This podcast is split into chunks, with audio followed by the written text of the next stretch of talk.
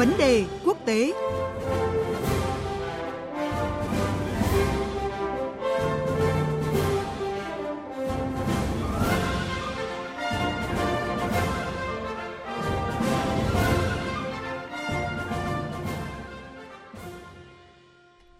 Thưa quý vị và các bạn, sau những chỉ trích qua lại giữa Tổng thống Pháp Emmanuel Macron và Tổng thống Thổ Nhĩ Kỳ Tayyip Erdogan liên quan đến quan điểm về Hồi giáo, căng thẳng chính trị giữa Pháp và một số quốc gia Hồi giáo tiếp tục gia tăng khi làn sóng biểu tình và kêu gọi tẩy chay hàng hóa Pháp đang ngày càng lan rộng.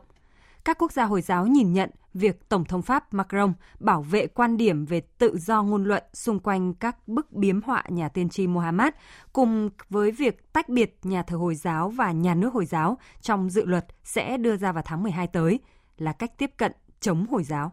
Còn về phía Pháp, giới phân tích cho rằng sau vụ một giáo viên Pháp bị sát hại do trình chiếu hình ảnh nhà tiên tri Mohammed, ông Macron cũng cần chứng tỏ rằng dưới sự lãnh đạo của ông, nước Pháp hoàn toàn có thể ứng phó với những thách thức từ chủ nghĩa Hồi giáo cực đoan.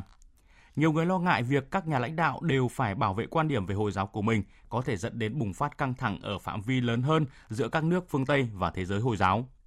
Chúng tôi đã kết nối với phóng viên Ngọc Thạch, thường trú Đài Tiếng Nói Việt Nam tại Ai Cập và phóng viên Quang Dũng, thường trú Đài Tiếng Nói Việt Nam tại Pháp để phân tích cụ thể hơn về vấn đề này. Bây giờ xin mời biên tập viên Thúy Ngọc. Xin chào anh Ngọc Thạch và anh Quang Dũng ạ. Xin chào chị Thúy Ngọc, anh Quang Dũng và quý thính giả của Đài Tiếng nói Việt Nam. Xin chào biên tập viên Thúy Ngọc, xin chào anh Ngọc Thạch, xin kính chào quý vị thính giả. Vâng, trước hết xin hỏi Ngọc Thạch là cái sự giận dữ trong thế giới Hồi giáo đang tiếp tục gia tăng với à, làn sóng kêu gọi tẩy chay hàng hóa Pháp lan rộng tại nhiều quốc gia Trung Đông. Vậy anh có thể lý giải vì sao mà cái tâm lý phản đối nước Pháp, phản đối Tổng thống Macron tại Trung Đông lại bùng phát đến như vậy tại thời điểm này ạ? Trong những ngày qua, các nước Hồi giáo người giáo gần như là trên toàn thế giới đã giận dữ và lên án trước cái tuyên bố của Tổng thống Pháp manuel Macron khi nói rằng sẽ tiếp tục bảo vệ quyền được vẽ các cái tranh biếm họa Mohammed. Tuyên bố của Manuel Macron đã gặp nhiều chỉ trích khi một số người coi đó là xúc phạm Hồi giáo và một cái làn sóng kêu gọi tẩy chay hàng hóa Pháp đang lan rộng trên các cái trang mạng ở Trung Đông, các nước Ả Rập và thế giới Hồi giáo. Tại Libya, Syria, Palestine, Tunisia, Maroc, Ai Cập, Jordan, Qatar, Kuwait, Thổ Nhĩ Kỳ, Pakistan, Ả Rập Xê Út hay là Israel thì nhiều người đã tụ tập để phản đối tuyên bố của ông Macron. Thậm chí có nơi còn đốt ảnh Tổng thống Manuel Macron. Trong chiến dịch tẩy chay hàng hóa Pháp thì Thổ Nhĩ Kỳ có một cái vai trò chính và mượn cái cớ này để gây áp lực với Pháp khi hai bên đang khủng hoảng liên quan tới xung đột ở Syria và Libya hay là cuộc đụng độ giữa Armenia và Azerbaijan và hồ sơ thăm dò dầu khí đốt ở phía đông địa Trung Hải. Cần phải lưu ý rằng Pháp là nước xuất khẩu lớn thứ 10 sang Thổ Nhĩ Kỳ và là thị trường lớn thứ 7 cho hàng xuất khẩu của Thổ Nhĩ Kỳ. Theo các chuyên gia, việc tẩy chay có tác động lớn, trước mắt thì sẽ ảnh hưởng, nhưng về chung và dài hạn thì sẽ khó có tác động đáng kể. Hiệu ứng này chỉ là cảm xúc nhất thời và nó sẽ mất dần theo thời gian cũng như mọi người sẽ quên nó sau đó. Vâng, à, thế còn về phía Pháp thì Tổng thống Emmanuel Macron thì gần đây có nhiều bước đi mà các Hồi giáo cáo buộc là cái cách tiếp cận chống Hồi giáo. Vậy thì anh có thể phân tích cái quan điểm chính trị của ông Macron đằng sau cái vấn đề này như thế nào ạ? Vâng, cách đây hơn 3 tuần thì ngay trước khi diễn ra vụ khủng bố đối với thầy giáo Samuel Paty thì Tổng thống Pháp ông Emmanuel Macron đã có một bài diễn văn quan trọng để trình bày chính sách mới của nước Pháp để chống lại điều mà ông Macron gọi là chủ nghĩa ly khai. Ờ, cần nhấn mạnh rằng đây là chính sách chống lại chủ nghĩa ly khai nói chung vì ngoài Hồi giáo thì ông Macron còn đề cập đến cả chủ nghĩa cục bộ địa phương của các cộng đồng nhập cư, cả nguy cơ ổ chuột hóa nhiều vùng lãnh thổ tại Pháp. Tuy nhiên thì trọng tâm chính của chính sách này là nhằm vào chủ nghĩa ly khai Hồi giáo với các biện pháp rất cụ thể như là việc chấm dứt tình trạng các thầy tu Hồi giáo thì được đào tạo từ nước ngoài, đặc biệt là từ các nước như là Thổ Nhĩ Kỳ, Maroc, Algeria hay Tunisia và sau đó mới gửi sang các nhà thờ Hồi giáo tại Pháp. Ông Macron cho rằng là điều này thì khiến cho nước Pháp không kiểm soát được các nội dung giáo lý mà các thầy tu này truyền dạy và nhiều người trong số đó thì tuyên truyền các tư tưởng hận thù và đi ngược lại với các giá trị của nền Cộng hòa Pháp.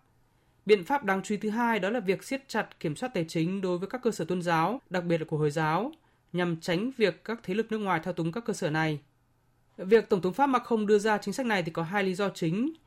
Thứ nhất, đó là từ lâu thì vấn đề Hồi giáo cực đoan đã là một trong các lo ngại an ninh lớn nhất đối với nước Pháp và đe dọa phá vỡ các nền tảng xã hội Pháp ngay từ bên trong.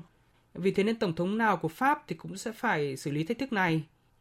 Nguyên nhân thứ hai rất quan trọng, đó là cuộc bầu cử Tổng thống Pháp năm 2022 thì đang đến rất gần và chủ đề Hồi giáo cực đoan thì chắc chắn sẽ là một trong những chủ đề được cử tri Pháp quan tâm nhất. Đây thì lại là thế mạnh của các đảng cánh hữu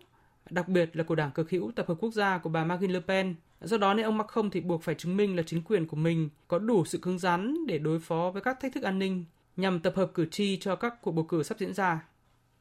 Thưa Ngọc Thạch và anh Quang Dũng, nhiều chuyên gia có lo ngại rằng là cái đợt bùng phát mâu thuẫn mới lần này thì có thể kéo theo các căng thẳng chính trị ở phạm vi lớn hơn giữa phương Tây với thế giới Hồi giáo. Vậy thì các anh đánh giá như thế nào về khả năng này ạ? Trước hết xin hỏi ý kiến của anh Ngọc Thạch ạ.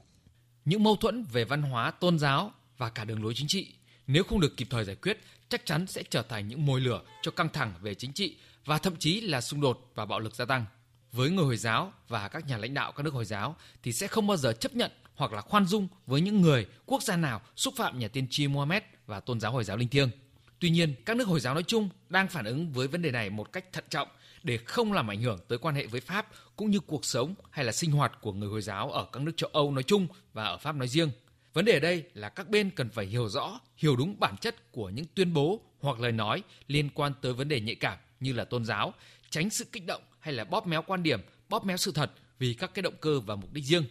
Tôi cho rằng vấn đề sẽ khó leo thang hoặc là tạo thành một cái vòng xoáy chính trị giữa phương Tây với thế giới Hồi giáo khi mà chính quyền Pháp nhận thức rõ việc này.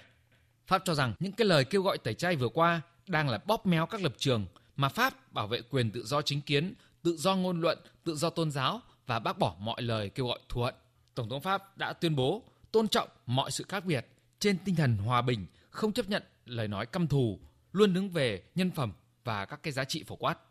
Vâng, vậy còn quan điểm của anh Quang Dũng thì sao ạ?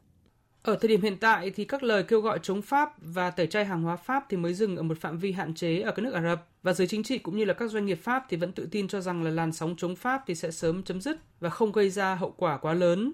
Các nước châu Âu thì cũng đều lên tiếng ủng hộ Pháp. Ờ, trước mắt thì khó có khả năng xung đột này biến thành một cuộc đối đầu rộng lớn hơn ờ, giữa phương Tây và thế giới Hồi giáo hay thậm chí là giữa hai nền văn minh. Nhưng mà về lâu dài thì xung đột này sẽ rất khó giải quyết, thậm chí là nan giải vì đó là xung đột về giá trị giữa hai xã hội có các nền tảng về văn hóa và tôn giáo khác nhau. Vấn đề nan giải ở đây đó là hai xã hội này thì không tách biệt mà lại xâm nhập vào nhau khi mà các cộng đồng Hồi giáo thì đang ngày càng phát triển ở Pháp cũng như là các nước phương Tây. Cộng đồng này thì sẽ buộc phải lựa chọn giữa tín ngưỡng cũng như niềm tin tôn giáo của mình ờ, với các giá trị chung của xã hội mà họ đang sống. Nên về lâu dài thì xung đột này sẽ ngày càng gai gắt hơn ờ, và sẽ gây ra các dạn nứt lớn hơn trong các xã hội phương Tây. Xin cảm ơn anh Ngọc Thạch và anh Quang Dũng với những phân tích vừa rồi.